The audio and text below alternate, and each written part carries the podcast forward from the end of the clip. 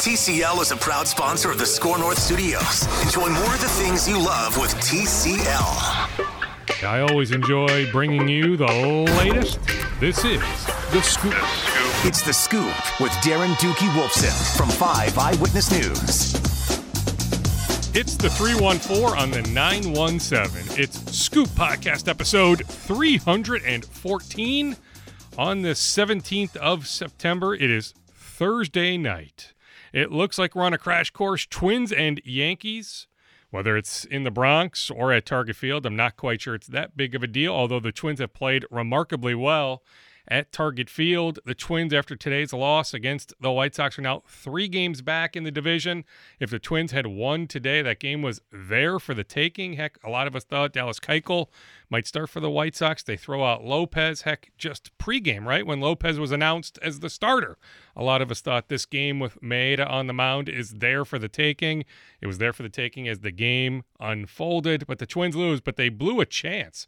Not only is it one loss, but they blew a chance to win the season series against the White Sox. So the White Sox, with a tougher remaining schedule, albeit tougher remaining schedule, are clearly in the driver's seat to win the Central, meaning the best the Twins can do is be the four seed in the American League. It looks like the Yankees are positioning themselves as they get healthier and healthier to be the five seed or even the four seed. On the Twins roster shuffling today, I can tell you the Zach Littell camp is incredibly surprised on two fronts. A, instead of optioning him, the Twins outrighted him off the 40 man. So the Twins make that move. He cleared waivers. Like I think the Littell camp thought, you know what? Somebody was going to claim him, that there's enough talent in that arm. Heck, I'm a believer in Zach Littell. But to the Twins' benefit, maybe they knew something he clears. So he is back in St. Paul at the alternate site, but the Twins now have an open 40 man spot. I ran that open 40 man spot by a Twins official. I said, hey, is it as simple as you wanted a spot for Homer Bailey. He is ready to go. You need a 40 man spot for Homer Bailey. This individual, this Twins front office official, texted back and said, This gives us position flexibility. It's not necessarily about Bailey because with Bailey, what they could do is move Brent Rooker to the 45 day injured list. He would come off the 40 man. You could create a Bailey 40 man spot that way. So is this move creating another 40 man spot? Is this for Royce Lewis? Is this for Alex Kirilloff? Is this for Trevor Larnach? Is it for an arm? Jordan? Is it Balazovic? I forget how you pronounce his last name. I think it's Balazovic. Is it for him? I mean, it remains to be seen, but the Twins are open minded. If you recall, Derek Falvey was on this podcast recently and did not dismiss the possibility of one of these prospects coming up at some point before the season is over. All right, let me continue to empty out my figurative notebook before we get to some interviews. Pat Elflein hurt his thumb in practice today. He is out a minimum of three weeks at this moment as I'm recording here at 5 o'clock on Thursday, late afternoon. The Vikings are still determining, you know, some sort of timetable. They like Dru Samia. Samia started week 17 against Chicago at this point. I would say he is the front runner to start Sunday against the Colts, but they'll sift through it. Could it be Ezra Cleveland? Could they elevate Aviante Collins? They have some options, but certainly Samia looks like the front runner to start against the Colts. On Dalvin Cook, he can claim victory. His agent can claim victory with over $28 million in guaranteed money. The Vikings can claim victory. The cap number for next year is significantly lower than if they had put the franchise tag on him. So, when thinking about the salary cap, presumably next year going down, how far down will it go? Remains to be seen, but it likely will go down. The Vikings save money next year on Cook. It's one of these classic Vikings contracts. It's a five year deal, but really it's three years, then we'll see, right? Like they can get out of it after three relatively easily. This is something the Vikings have done for a while. The Vikings went up last second. Dalvin's agent flew to town last week. The Vikings finally upped their offer for the longest time. It wasn't anywhere close to what they offered, but they upped it in the end. They wanted to get it done. It sends the right message in the locker room. Plus, Dalvin has done everything right. Plus, he is the face of that offense. That offense goes oftentimes as Dalvin goes. It is a run first offense. This isn't the Chiefs. This isn't another offense. The way the Vikings go, they need a running back to be special. They have that special running back, a top three, top four running back in the entire NFL. So they are paying him. You can argue that you don't pay running backs big money in general, but the way the Vikings are set up, sending the right message to the rest of the locker room, I would say it was a shrewd move, but both sides can certainly claim victory. On Rashod Bateman, I keep being asked, okay, so the Big Ten is coming back. As I mentioned a couple podcasts ago, there was certainly support on campus from enough people to return as soon as possible. So those people get their wish. The Gophers will play starting in October, October 23rd or 24th that weekend. There likely will be a game that Friday night. Then most teams will open on that Saturday, October 24th. Should be a fun weekend, even though the Vikings are on a bye that week. But I keep being asked, is Rashod Bateman coming back? Can he come back? No. He he is going pro. That ship has sailed. He is going pro. He has asthma too, by the way. So, I mean, he's still at risk. Like, I get it. They're being tested daily. You know, those guys will be protected in so many ways. But he signed with an agent. He's with Blake Baratz the agent that represents Adam Thielen, Tyler Johnson, Blake Cashman, CJ Ham, Ifeadi Odenigbo, many NFL players. So he signed with an agent. Now, he could fight if he really wanted to, but it would be a lengthy process. He is well on his way to training for the draft combine. We don't even know if a combine will take place in February, the traditional combine that we know. We don't even know if that will take place in Indianapolis in February, but he is training, figuring that some sort of combine will take place, even if it's virtual, even if it's sending videos into teams. He is training hard for that. So the ship has sailed. Rashod Bateman, no more, please. Uncle Mercy, no more questions. Rashod Bateman is not coming back to the U. PJ Fleck joked on Big Ten Network the other day that he reached out to Rashod. He'll try to re recruit Rashod. It's just not happening. Rashod Bateman is going pro. He has played his last down as a Gopher. On the wild, more moves are coming. I was texting with a player on background. I said, Hey, does Bill, Bill Guerin, does Bill like any of you guys? He said, I don't know. Like he's going to revisit Zach Parise to the Islanders. Parise's willing to waive the no trade. Matt Dumba, it seems like it's when, not if. Buyout Devin Dubnyk. Victor Rask likely not bought up, but more moves are coming. It's been a busy week with the Brodin extension, with the Bjugstad trade and with the trade of Eric Staal that caught him completely off guard. I am told it shocked him. He thought when he took a team friendly deal here under Paul Fenton, albeit under Paul Fenton, but took a sweetheart deal here to re sign, that he thought he would finish his career here. Never in a million years did him, did his agent think that the Buffalo Sabres would have interest in him. So I know when he was told the other day of the trade that it completely caught him off guard, but he'll embrace it. He's not retiring. He'll play for Buffalo. In fact, he'll meet with the Buffalo media on Friday morning. Good guy. I mean, just, you know, I've said this before, you know, doing what I do, you know, I mean, my passion, my personal passion is baseball and basketball, you know, then football, but hockey guys are the best guys to deal with. I can just tell you, being in that wild locker room a number of times over the years. Eric Staal, as professional as it gets, a really good dude. So I wish him nothing but the best in Buffalo. On the Wolves, David Vanterpool, associate head coach, had a Zoom interview today with the Indiana Pacers. He's also in the mix in Chicago.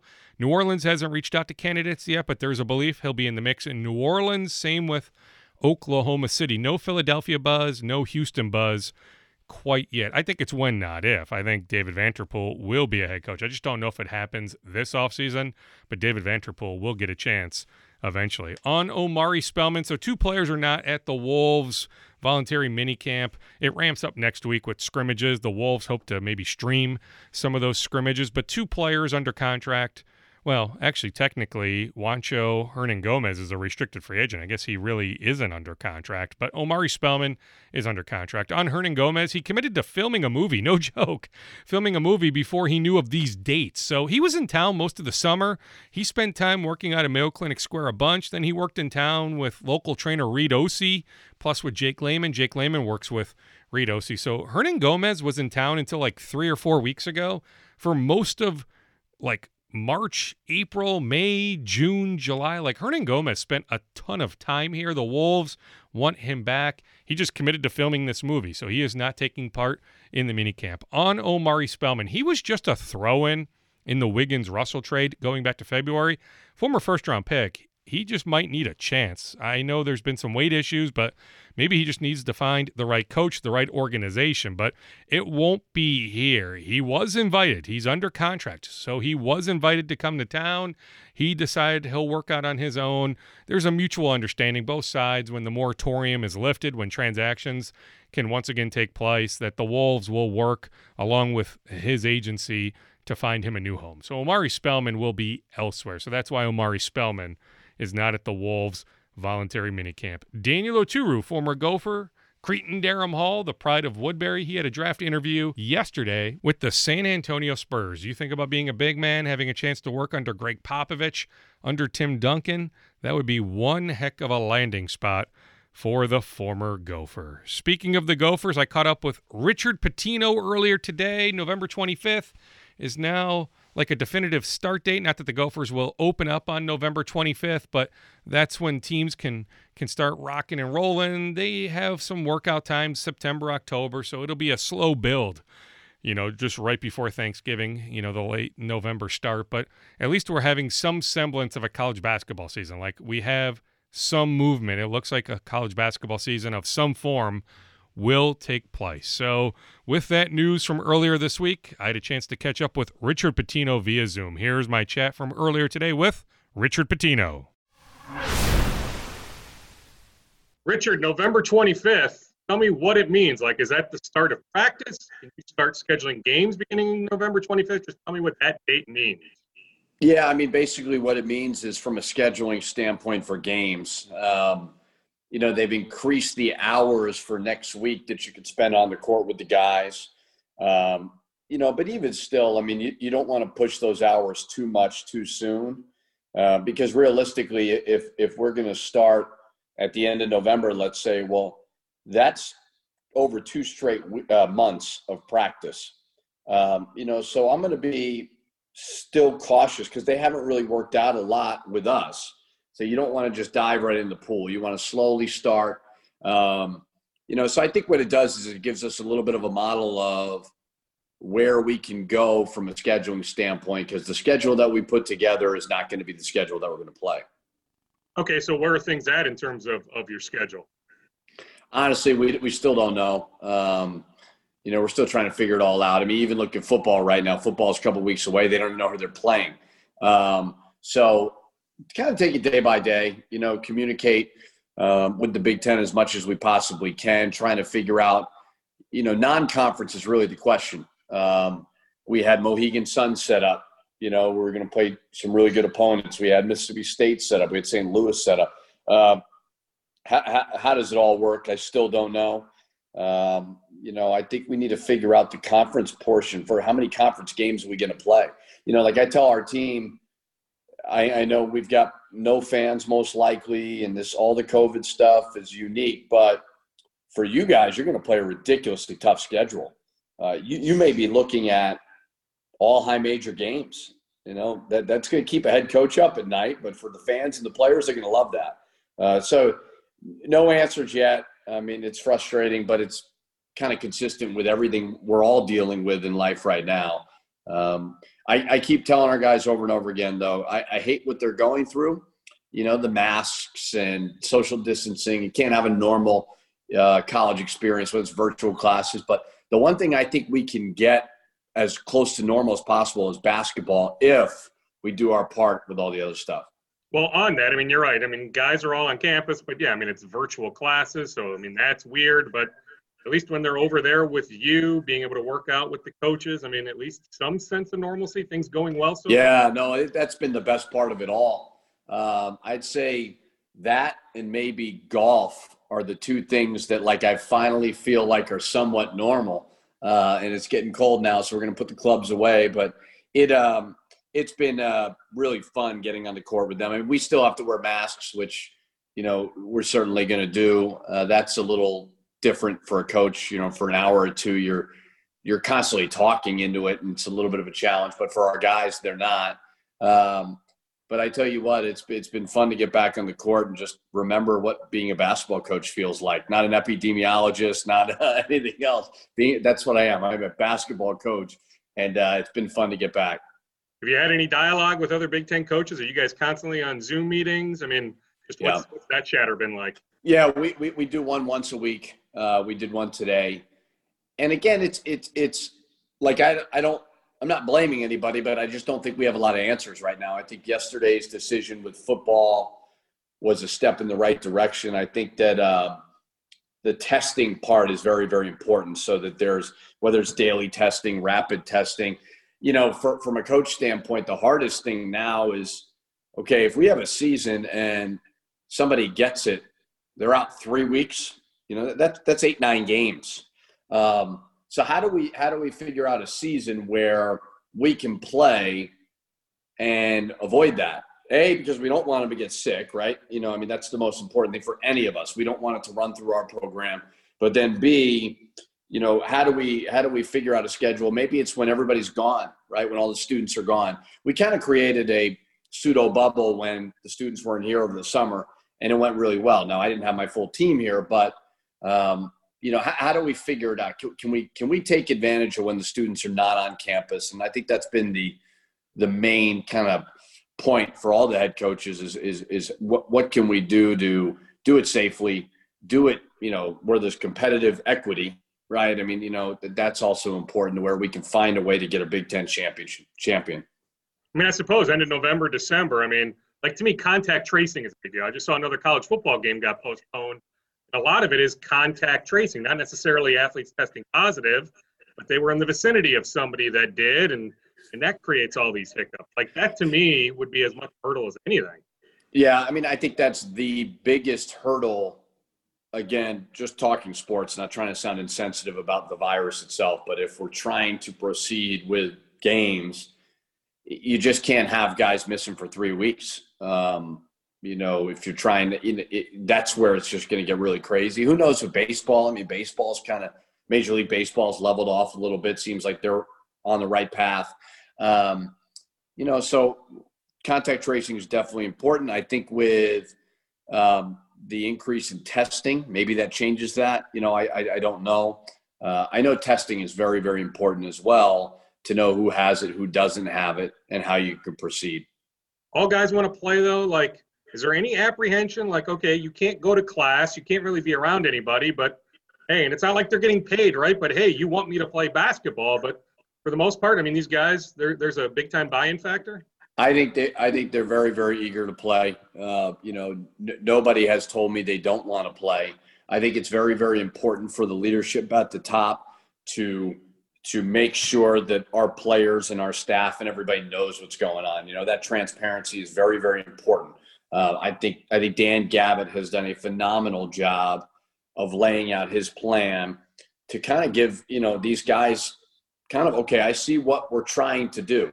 If there's you know if you're not communicating with the student athletes and you're not communicating and they're constantly coming to us and we're saying we don't know we don't know we that's not good for anybody. Um, they love basketball and they know playing basketball not only do they love it it benefits them they all want to play professionally uh, whether or not it's in the nba whether or not it's overseas and the opportunity to improve that is to play games they, they know that um, and plus, they just love it. You know, I mean, they're chomping at the bit. So uh, nobody has has voiced a concern to me yet. Um, it's still early. We're going to make sure they understand that when they come into our facility, we want to keep them safe. Uh, you know, we constantly are talking about that we're in this together. You know, their success is a reflection of our success. We all, everybody is connected, and there's no better lesson to that than what we're going through right now hit you with two more. So it was what Jamal, Johnson, Mutaf, anybody else that, that came in over the last few weeks that wasn't here maybe July, early August? Um, no, that that that's really it. You know, I mean, Marcus got back. Um, he'll get going today. Um, yeah, Marcus you know, too. So I guess those four, right? So Marcus, Brandon, and the other two, Mutaf and uh, Jamal. I mean, what you've seen so far, maybe limited, but what you've seen so far, I mean, those guys look okay. Yeah, really, really impressed. Um, I feel like if we have, if we get the waiver from Both, um, which we anticipate, I feel like we got a really talented team, and you know, it's it's uh, obviously you got your team and you got the virus that you if you can get everybody on the court, I think it's really, really talented. I mean, I think Jamal Mashburn Jr. I think he's almost underlooked because of the Pitino Mashburn connection. It's kind of like he was a little bit under recruited, even because I think people thought he'd come to us. Um, I think he's terrific. I mean, he is absolutely competitive. He is confident. Um, I feel like we got one of the most under underrated guards in the country. I really do. Um, David Mutaf is just has a pure stroke. You know, we really need to improve that three point shooting. He's very, very skilled, uh, loves the game, um, got good size. You know, so I think we improved that perimeter shooting big time. And Brandon Johnson's been, you know, I'm not saying he's this, but he's a Jordan Murphy type. He's physical. Uh, he's got long arms. He's tough. Uh, you know, I, I, think with all the guys that we've brought in, I, I, don't see how they all don't contribute in a big way right away. And then obviously, since we last spoke, I mean, getting Liam that waiver um, was the right thing to do from the NCAA standpoint. They did the right thing by Liam. But I think Liam is going to be one of the better bigs in our conference, if not the country. That's how talented he is, and that's how impressed I've been. I mean, some of the Missouri Valley coaches on background were were saying, I mean, this kid's got an NBA future. You know, from what I've seen so far, which is controlled small group individual instruction, I've been extremely impressed. Now, who knows what happens when you get five on five and you do, but from the eye test, I don't see why there isn't a reason why he can't play in the NBA. Um, and now that's that's me just from not fully seeing everything, but he does it all. Um, he's got size, he's got skill, um, he's got great footwork. It'll be really, really fun to see him in this league versus all those other great bigs. Then the last one you mentioned Both Gach and the waiver. I mean, expound on that. I mean, you still need to go through the the paperwork process, even. Yeah, we're trying to wrap all that up soon. Um, you know, and and we got to get information on his end before we submit everything. I mean, the key with these waivers is you want to kind of you want to put your best foot forward right away so they don't have to constantly be coming back and forth and more information and then that takes time. Um, so we're hopeful um, you know hopefully by next week we get it submitted um, and we get everything buttoned up. We feel really really good about it. I mean it's uh, again there's certain ones that we've done that make a lot of sense and liam's made sense. This one you know with Both makes sense and uh, you know so we'll see. I mean you never know until it's uh, you know, kind of put in their hands and you trust that they make the right decision. But we feel real, we feel really good about it. On your birthday weekend, just watch a lot of the U.S. Open. That's it. You know, it's uh, I actually have um, my my father is a member of that course. My two brothers are members of that course. My father bought a house on that course. It's right near Iona. Um, in a normal time, I'd be I'd be there Saturday and Sunday sitting with a beer, but uh, I'm staying here uh, I'll be watching. I've played that course a bunch. Uh, I can't believe I ever go back. It's that hard, um, but it's really cool to see. I mean, my family's had a um, great history there. My uncle, who we lost in 9/11, was like a fixture over there. Um, so it's it's fun to see. I, I, I can't stand that there's no crowds because New York golf crowds are quite entertaining. Um, but nevertheless, yeah, I'll, I'll be watching a lot of that and uh, you know having a lot of fun watching it. Were you there in was it 06 with Mickelson? No, I was not there. I was not there. I think uh, I remember it though, and I've been watching all those highlights. I hate it for him. Uh, he's I think he's got like six second place finishes in the U.S. Open, and uh, New York really gravitated towards him. Um, but I know he's getting older now. Uh, but it'd be cool to see him make a run at. Who's your pick to win? I mean, you got to go Dustin Johnson just because of the level that he's playing at.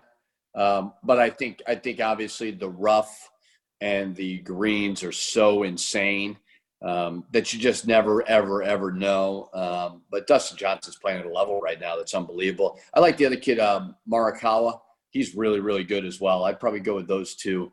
Um, and again, you know, who knows? Tiger's playing pretty well right now, so hopefully he can continue to make a run at it. All right, you take those three. You give me the field, and and whenever you know normalcy returns, uh, beers beers at stake. Well, always going with the field in golf is pretty smart. Um, so you just never know. Yeah. You know, yeah, I love what I love about the U.S. Open is you see great golfers playing like crap, and that's what I deal with all the time when I play golf. So it's nice to see them deal with it. Richard Pitino, always a fun conversation. Love picking Richard's brain. Hey, he's just he's one of those guys. Like, you know what? I'm being genuine when I say it. Like, he's one of those guys you'd love to just sit down and have a beer with. I get it. The Big Ten record is not what any of us want it to be. You know what? You look at those before him, it's been a struggle to win here for a long time. He has swung and missed on a number of recruits that I think maybe some other coaches would have secured, but he's landed some other guys that have helped him win some games. This will be a telltale year. Not that the university will be in a position to pay him any sort of buyout after the year if it goes horribly wrong, but Both Gach is going to get the waiver. They'll submit the paperwork next week. So they'll have a starting five of Marcus Carr, Gabe Kalscheur, Both Gach, Brandon Johnson, and Liam Robbins with Jamal Mashburn Jr. off the bench. Maybe Eric Curry can give them something. You've got Trey Williams, you've got Isaiah Ihnen. Like they have some depth, they have some guys, but that starting five is pretty good. The issue they have is the Big Ten is absolutely loaded. Like the Big Ten has so much talent, it will be hard to finish upper half of the conference. But I do like, in many ways, that starting five. All right, let's now transition to football. I caught up with Gophers legend, my buddy Pete Najarian, earlier this week when the news became official that Big Ten football is back for the fall. Here is my conversation with Pete Najarian. Pete, let me just put the quarter in the machine and let you go. Your thoughts on the Big Ten returning? Well, I'm really, really excited. I'm glad that they uh, they at least took a second look at it because I I, I was frustrated, as you know, uh, early on in August when they made the decision. I didn't understand why the decision was made in August, especially early August. I didn't understand why we wouldn't push this out and buy some time, just like in the stock market. We've been buying time and look at how the market's doing, and and it's it's very similar. Buy some time, buy a month or so. Here we are now. We're getting into the middle of September things look a little different. Testing has gotten a lot better. Uh, daily testing is there. And so things have changed. And because of that, they changed a lot more rapidly than anybody ever would have thought back in early August. And so I'm glad that they took a second look at this. And I, and I have to take my hat off to the University of Nebraska as well as Ohio State University. And the reason I say that is this is a new president at Ohio State University. And Dr. Johnson ste- she stepped up to the plate and, and she just laid out why they should be able to at least have the opportunity. And for that, I totally commend her. I think it's, um, you know, it doesn't mean we're without risk. I think there is risk. We all know that. We've already watched as certain games have had to either be canceled or whatever. Um, but at least there's the opportunity for those games. And I think that's what everybody wanted was the opportunity. And so as we buy a little more time as they get prepared for the season to start in late October, and then we get an eight game season. And then I'm hearing there might there might be a one game bonus where the ones play against the ones and the twos play against the two. How great is that? I mean, that would be a lot of fun, I think. And so, um, you know, I'm excited for it, and I and I think that it's uh, it's going to be something that the the players, the coaches, the parents, they've all been begging for this, and um, you know, the opportunity is there. And if people think it's too risky, they can always step to the side. You're a money guy. How much of this is money based? I mean, heck, I mean, volleyball is near and dear to your heart. Today is all about football. Like there are campuses that that everything is being done virtually, right? That that students aren't physically going to classes, right? But now we have football back. So what do you say to those people that say, you know, my son or daughter can't attend class in person, yet football is returning to his or her campus? Well, and let's let's remember, I'm not saying they're in a bubble for football um, or for any of the sports, but they but they are doing everything that they can to make sure that it's as safe a process as possible. And let's be honest, that for the most part, these guys are are together or gals, you know, as as sports start to come back. I think, and, and I think the other sports, if it's safe enough, if they've got enough testing, all sports that that are eligible to come back, hopefully they do come back. But is it is there money related? Oh, absolutely. We, nobody can. And if somebody says no, they're, it's ridiculous because we know what the dollars really are. But that being said, uh, that money doesn't necessarily always flow to the players, the coaches, you know, all of that necessarily. So it's something where um, if for the universities, and if still, I know that you know we know the original vote, and and that, that had to come out when Nebraska players give a lot of credit to them went after him and said, was there a vote? How did the vote go? What was the numbers and everything else? Um, but yeah, you know, there's dollars involved. There's no doubt about it. But I think from a player's perspective, if I was a player playing now at the University of Minnesota, going into my second or third year or something like that, uh, been around for a little while, I, I probably wouldn't have any apprehension whatsoever. I think I would be excited. And I've worked, you know, you and I talk about this a lot, and you know this better than anybody these players don't just work out five days a week or three days a week or so whatever it is. It's 365 days a year that these guys commit to their sport. And that's true of all these sports. They're, every one of them, they are not a part time job for these kids. This is a full time job that they're doing while they're going to school, which is an amazing thing. And so I'm excited for them that they get the opportunity. They're not going to reap the rewards of the money, but they're certainly going to be excited to be able to use all that hard work that the blood, sweat, and tears that they've put out there January, February, and even during the pandemic. There's been a lot of working out going on. Uh, I think they're excited to get out there and be on the football and, and play football games. I think they're excited about that. This is our new reality, is it not, Pete? Where where there's going to be risk, right? I mean, realistically speaking, there's not going to be a vaccine for a while. I mean, right. Seriously, being an optimist, maybe a year from now, maybe 18 months from now, but like this is our new reality. So there's always going to be risk.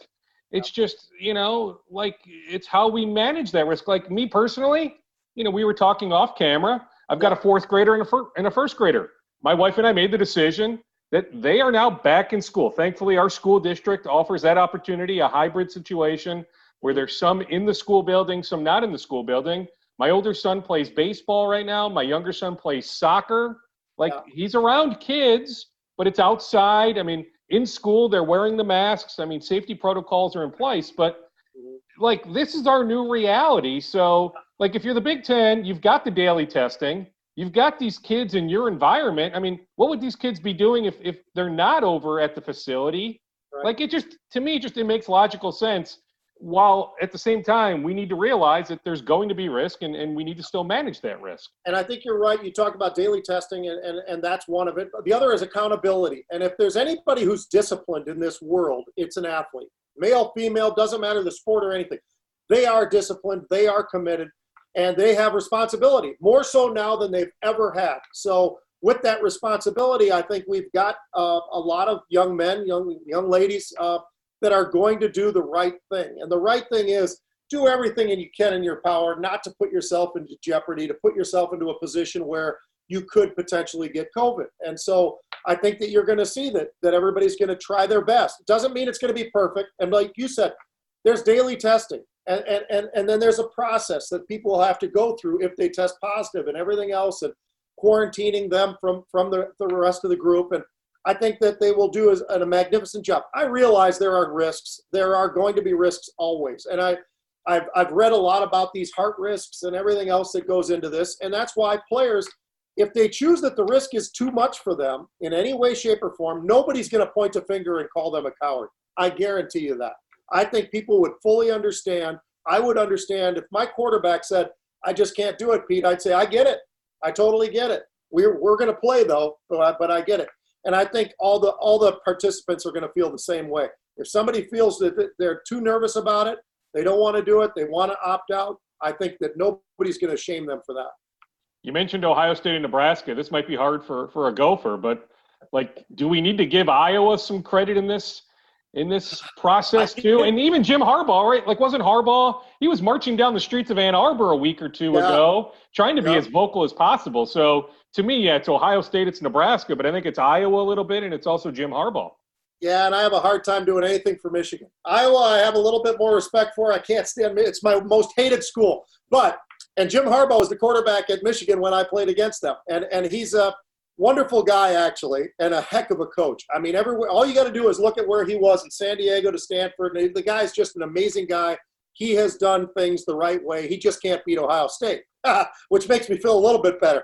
But uh, but the reality is that I think he. Uh, I love the fact that he had the passion to say, you know what, we're ready. As a matter of fact, I think one of his lines was, "We're ready. Give us two weeks and we could play games." They're giving them a lot more than that. They're giving them a, approximately a month but uh, you know, there's a lot of different things that are going into this, so I understand why they've had to push it out. I think they maybe could have done it even a week or so earlier, but I think the reality is schools like Wisconsin, where they had issues, they had outbreaks, um, they weren't able to practice. They weren't able to do a lot of the things that, that everybody else was able to do. So I get it. So I think it's very fair the way they've done this. They've given everybody the opportunity. And even some of my most bitter rivals, yeah, I give them all the credit in the world. Iowa, give them the credit for their original vote. Nebraska, Ohio State, uh, a, a, lot of credit to all of them. And, you know, quite honestly, I, I, give a lot of credit to the University of Minnesota because the guys just put their head down and have worked. They have done everything that's been asked of them, and I have friends over there, and uh, the players, the commitment has been there, and they will be ready. I think that they will be ready. It Doesn't mean there's not going to be mistakes. We watched the Vikings not look so great in, in week one, so there's going to be mistakes. But I think that uh, I, I think these guys are ready to play football. On mistakes, what do you think Commissioner Kevin Warren learned over the last few weeks?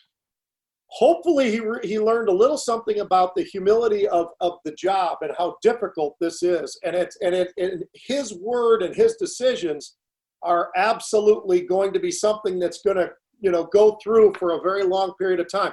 I give him a lot of credit for the fact that these they, they came back together. They've they've gone through a different process this time, and they're a little bit more transparent. Because if there was a big frustration I had with both Kevin Warren and all everybody else that was there, the presidents, it turns out, not the athletic directors and coaches, but the vote and everything else. Why not just tell everybody? here's the what we did. Why not be transparent? I, for the life of me, I don't get it. In a society that everything wants to be on the table in front of us, these guys were in complete secrecy about it and just basically said, well, we're going to postpone the season and I'll not talk to the press for the next week or two. You can't do that.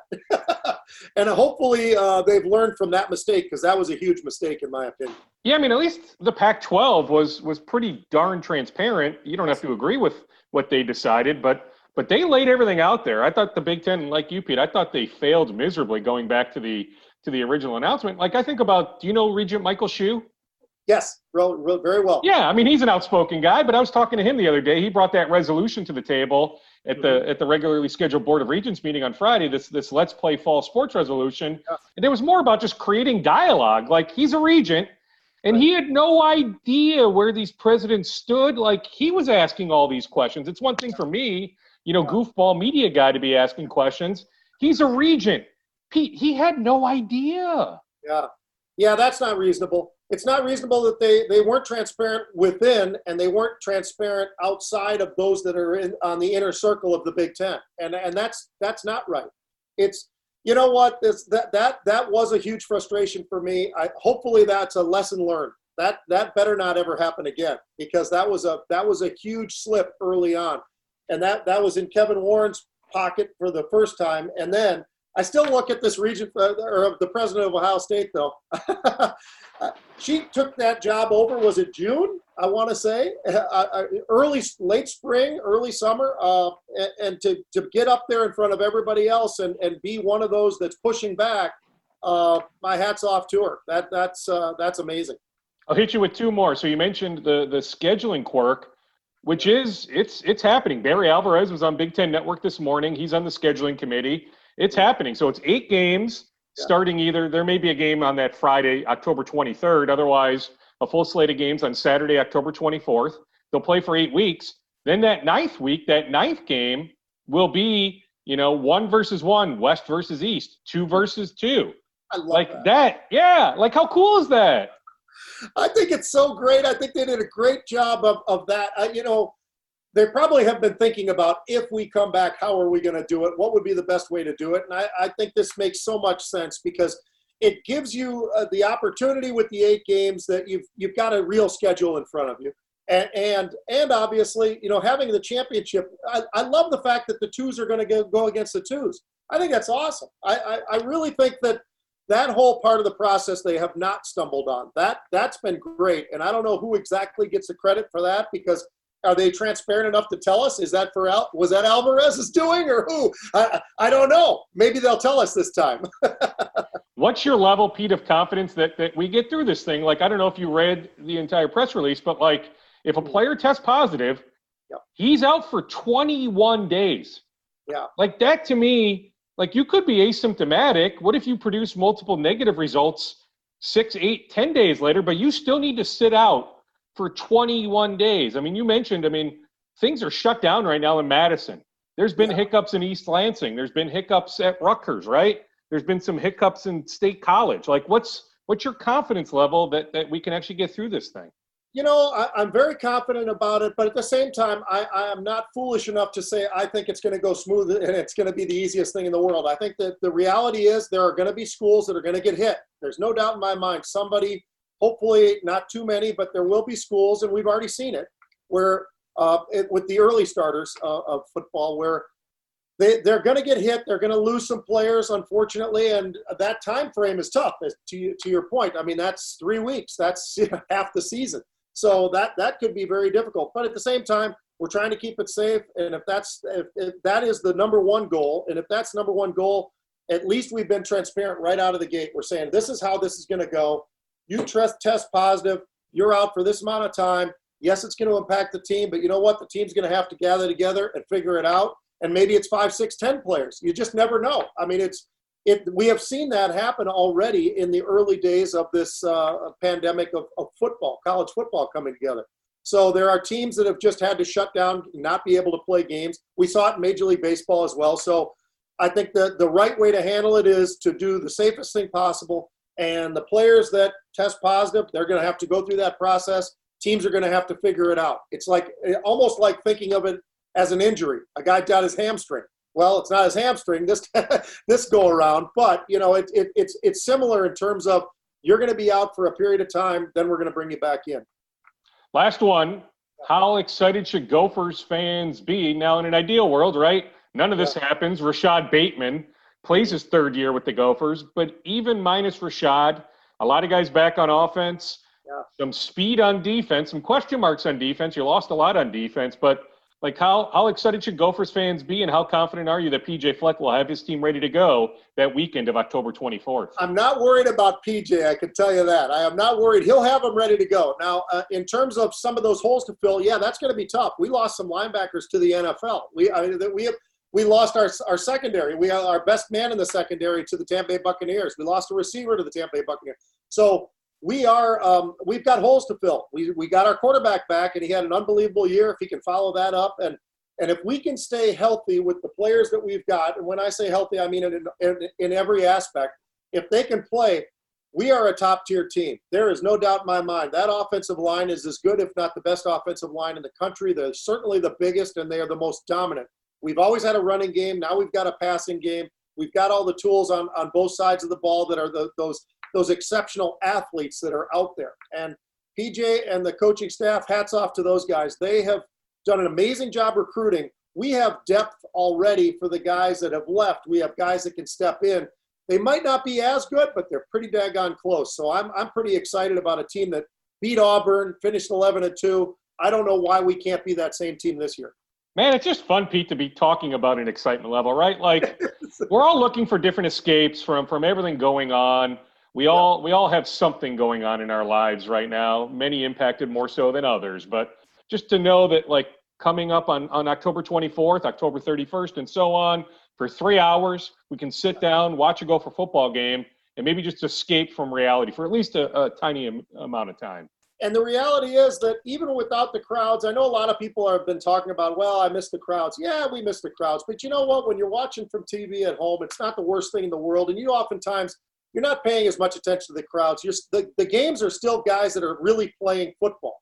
And this is not a scrimmage. This is real football. It's great.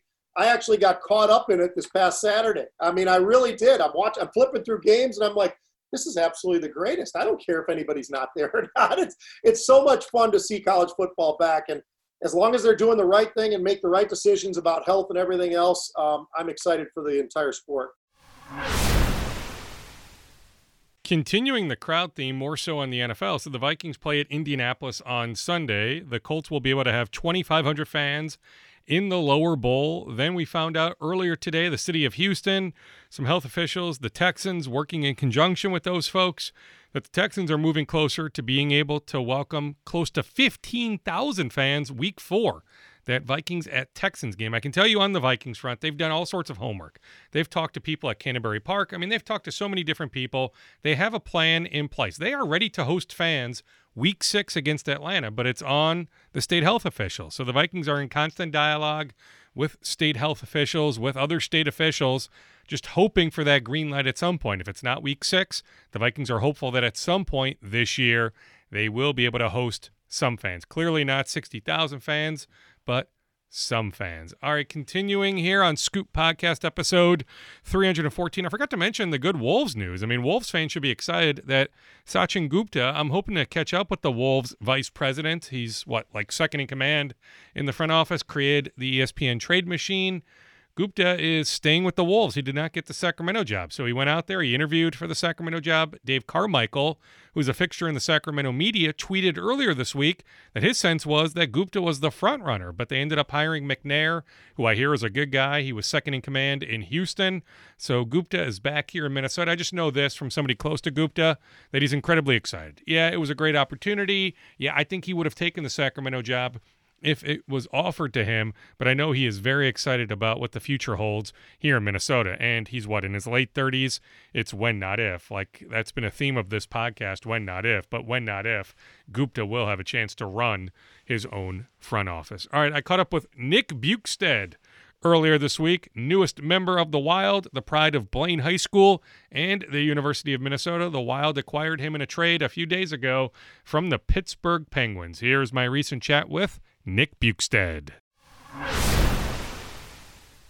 Nick, good to catch up. I was going through some old video. As you know, I mean, we here at Channel 5 have been chronicling your happenings going back many, many years. So I pulled some video from 2010.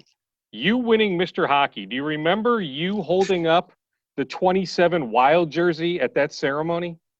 Yeah, I do. Uh, still have it sitting in my closet, in the back of my closet somewhere. Um, but yeah, that was a pretty pretty cool moment. Um, you know that uh, definitely will always be cherished, and I loved playing high school hockey. I loved playing here, and um, you know that's a that's a deep rooted culture in this state. So definitely an honor, and I'll uh, I'll always look back on that and smile. I mean, pretty amazing that it's come full circle. You know, fast forwarding ten years now. Yeah, for sure. Um, you know, to be honest, I don't know. Uh, it was probably good to get out of Minnesota a little bit, uh, just experience different state. I really, you know, I really enjoyed my time in Florida and in, and in Pittsburgh, and um, you know, I'm just super excited to be back here playing and in front of a hometown crowd. And um, you know, I uh, obviously had a lot of injuries last year, so it definitely gives me some motivation to get back and um, come back with with a hundred percent effort, and uh, you know we'll we'll see how it pans out. But definitely excited to be uh, traded here. How unfortunate have been the injuries? You know, I mean, even going back, like another story, we connected at Tria in Bloomington. I can't remember if it was 15 or 16. You were on the Panthers. It was after yeah. you had back surgery. And within yep. that interview, I looked back at it, Nick. You actually had mentioned because you had a highlight goal that previous season against the Wild. You beat Devan Dubnyk. It was a goal at the X think you beat him above his, I don't know, one of his shoulders. And so I, I referenced that in the story I did. And within the soundbite you gave me, you talked about how it would be a dream to play for the Wild. It goes right up, and my goodness, what a shot! It's probably one of my favorite goals of all time. Uh, yeah, playing at against the Wild at the XL. Um, yeah, I mean, you dream about playing for the Wild as a kid, and um, even playing against them is super exciting. I don't know if you ever remember that. But you had mentioned that, you had mentioned that it, it, would it would be a dream, yeah. and now that dream, you know, just interesting. That dream is is now a reality. But I'm just curious. I mean, that was a surgery back then, you know, and now you know injuries have gotten you a little bit the last couple years as well. Just how unfortunate have these injuries been?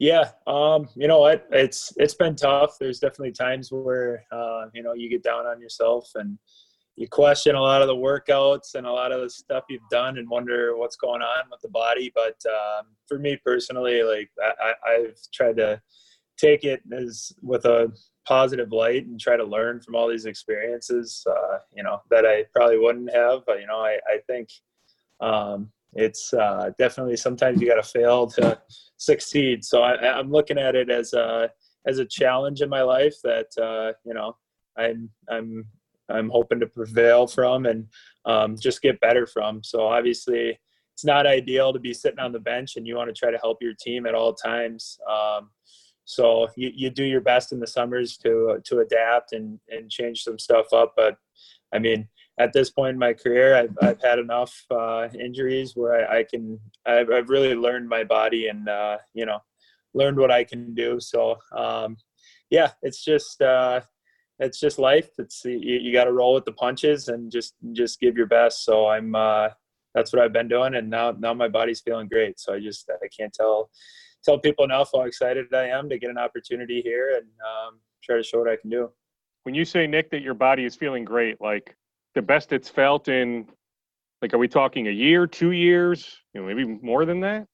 Yeah, I mean, last year I definitely I wasn't hundred percent one day of that uh, of that year. So I, I think uh, definitely in the, the past few years, this is uh, this is the best I've felt. I haven't tested it. I obviously haven't been in a in a game or anything like that. But as far as training goes and the skates I've been doing, um, it's really it's really exciting and um, you know I'm I'm pretty giddy here at home. Just it's been a long off season. Obviously, um, you know, I didn't get to go to the bubble with Pittsburgh. I, I had my surgery, so it's uh, it's been a long off season. I just can't wait to be with the group of guys that I'm joining here with the Wild. Um, I've talked to a lot of them. A lot of them reached out to me. So um, seems like a really good group of guys. And you know, just being able to go to the rink every day and play a kid sport for a living, there's nothing better. Who in particular has reached out to you? Uh, most of most of the guys, uh, I was in a group chat with them, and a lot of them are individually texting me, just introducing themselves and um, just seeing what's going on, where everyone's living, and um, you know, obviously, I I know the cities well, so um, I'm not coming to a foreign city, which is a little different than my previous teams, and um, yeah, it's it's been good to hear from guys, and I, I'm just I went in today and got to got to meet some of the staff and um, just seems like a really good group. Did you have a chance to connect with Coach Dean Evason today? I talked to him. Yeah, I talked to him on Friday night when I got traded. He gave me a call right away and spoke with him for a while. So, um, yeah, the entire organization's been uh, with welcome arms, and um, obviously, you know, I'm a hometown kid, but I can't. I mean, I can't get too excited. I have to kind of stay grounded and realize, you know what, this is this is my job, and I'm here to try to help this team win a Stanley Cup in whatever way I can. Um, however they want me to do that, I'm, I'm willing. So, um, you know, we're at home. I've, I've just had another kid a week ago, so we have two daughters, and uh, you know, it's uh, it's it's going to be nice for the family being able to be around them and help out. And obviously, the schedule, the NHL schedule is pretty crazy. So when I'm gone, that'll be really nice. I mean, how much? I mean, you know, piggybacking that, how much of a whirlwind? I mean, even going back multiple months, right? Like surgery during a pandemic, right? Like wife gives birth during a pandemic, traded during a pandemic. Like, has it been a whirlwind? Yeah, it has. Uh, I think, you know, my my wife's been a rock through this entire thing. Obviously, being pregnant, she got she, we got traded to Pittsburgh a few years ago a month before she was uh, due with our first child. So I just think the uncertainty for her has been, uh, you know, has been tough. But I don't know. She never complains once. So uh, you know, it's it's nice to have someone that uh, supports you through this uh, crazy crazy journey I'm going through. And um, you know, we just try to have fun with it and try to stay as positive as possible. How has fatherhood changed you? uh, I'd say in many ways. I, I go to bed early. Um, we're in bed when the babies go to bed, basically, we know they're getting up at any time of the night, and it's kind of on their terms now. So uh, I'd say that's probably the biggest difference. Um, a kind of homebody now. There, there's not much um, socializing, obviously, with the circumstance we're in right now with COVID. Um, we're play, playing it pretty safe, so just find ways to get creative, working out at home. Read more books. Yeah, I just I'm turning into a uh, older man. I'd, I'd say from um, eight ten years ago when I was back here in Minnesota. On the working out part, I mean, is it a fine balance of? I mean, we don't even technically know when next season is going to start. So, like, I would imagine in a normal year, like you know when to ramp things up, but like I don't even know how you how you handle that roller coaster right now. Yeah, it's tough. I mean, there's been uh, a lot of question marks, even with the bubble going into it. You didn't really know how that was going to go down, and um, you know, I think it's it's the the better teams and the better players find ways to adapt. So you just have to try to somewhat be ready at all times. We obviously have that um, that temporary start date, whatever um, that is on December 4th or whatever. Um, so, yeah, I mean, you, you kind of mark that in the calendar and uh, play off of that. But um, at the same time, realizing anything could really happen. But uh, for me, it's been a long enough uh, off season, so it's uh, I've had I've had plenty of rest and plenty of downtime. So, like I said, it's just uh, it's just waiting on when it's going to get going, and I'll be uh, chomping at the bit to show up at the rink for the first day training camp. So December fourth is that like first day of training camp, or is that maybe when the regular season will start? So, like in your mind, like as you're thinking things through, I mean, is the idea to be in peak shape as much as you can be, like mid-November ish? Yeah, that's the idea. Um, I mean, obviously the NHL's uh, that's what they're aiming for. So um, you got to respect that and just uh, you know mid-November. Hopefully we're we're training together and all together. Um, obviously with these times, who knows? But uh, yeah, I, I, think it's certainly a time um, for an athlete when when you're sitting at home. It's a time to you can learn about yourself, learn about different things. Plenty more time to work out. It's you can take this uh, these times with um, a lot of a lot of new benefits. So um, get some more stuff done around the house, which usually uh, it isn't the case because right now usually we're heading we're heading somewhere else, either Pittsburgh or Florida. So um, we're home now and um, just trying to take advantage of these times. I'll hit you with two more. Are you one to have a, a chip on your shoulder? I mean, Pittsburgh essentially said, Nick, like, here you go, Minnesota. This is a salary dump. Yeah. Yeah. No, I, I, I'm uh, well understanding of uh, how everything went down, but um, you know what? It, I, I, think with my injuries, with the uncertainty for a, for a GM, um, it's probably, you know, it is what it is. And if someone has faith in me, I, I definitely, uh, um, it definitely gets me excited because I, I have faith in myself on this recovery and making it back and being able to play a full season and contribute to my team. So um, I can't emphasize enough how uh, excited I am almost for the challenge because I'm sure from an outside perspective, it's uh, well, he's had a couple surgeries in the past year. Um, you know, will he be able to make it back? And um, you know, no one has a crystal ball, but I do know within myself that uh, um, I've done my best to um, heal my body and um, do the right things to be able to get back to the the level uh, I was playing at beforehand. So um, yeah, I mean, you obviously have no control when it when it comes to uh, this business other than what you can control. Um, so when I heard I was traded to Minnesota, regardless of for what it was, it's uh, I, I am just excited that uh, I'm joining a new team that um, I can hopefully help. Do you have a sense of, of what your role will be? Like, are we talking third line center? Like, do you have do you have any sense whatsoever?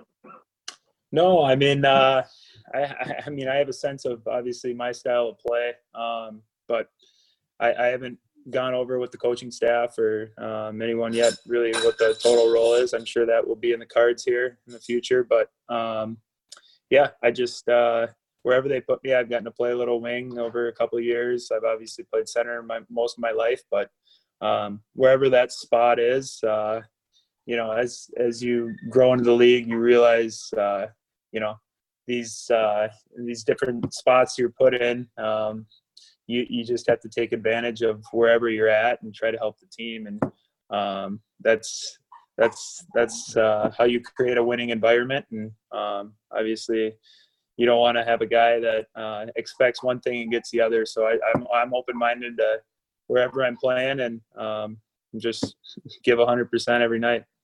How much would you like to see your buddy Ryan McDonagh hoist the cup, or like, are you pulling for like Nick Leddy or are you pulling for Nate Schmidt? Yeah, uh, yeah, lots of lots of Minnesota guys that uh, could potentially win it here. So, yeah, I, I don't have any uh, I obviously train with uh, McDonagh's and McDonagh in the summers, and um, you know he's a hardworking, good dude. So whoever wins it, I'm sure that someone that's I think there's a Minnesota guy on every team. Uh, maybe not Dallas, but uh, yeah, definitely cool to see these guys succeed at a, at a high level. Nick, thank you. I'll let you get back to the kids. All the best, yeah. and hopefully yeah. we can connect in person sometime in the in the relatively near future, even if it's three four months from now. Hopefully hopefully our world, our country, hopefully things are are in a much better spot. Yeah, I appreciate it, Darren. Good talking to you. Good guy, Nick Bjugstad. Yeah. So in the summers, he trains with Riley Tufte and Ryan McDonagh at Bethel. Also, when I recorded that conversation with Nick, Vegas was still alive. Nate Schmidt was still alive, but Dallas eliminated them. So Dallas will represent the West in the Stanley Cup Finals. Will they play the Islanders? Will they play the Lightning? We could find out as soon as tonight if Tampa can beat New York in a game six. Wishing Nick Bjugstad all the best. Before he hopped on the call with me, he was on the phone with Matt Hendricks so it's that Blaine family connection, right? Matt Hendricks, Blaine High School. He's now a player development guy with the Wild. He was catching up with Nick, Riley Tufte. Where's Riley? He was a Dallas first round pick. He went to Blaine High School, won multiple national championships at UMD. Riley looks up to Nick. Nick looks up to Matt. One big happy family, the Blaine hockey program. All right, we are done here on this Thursday early evening, the 17th of September. Scoop Podcast 314 is in the books. Stay safe, stay sane.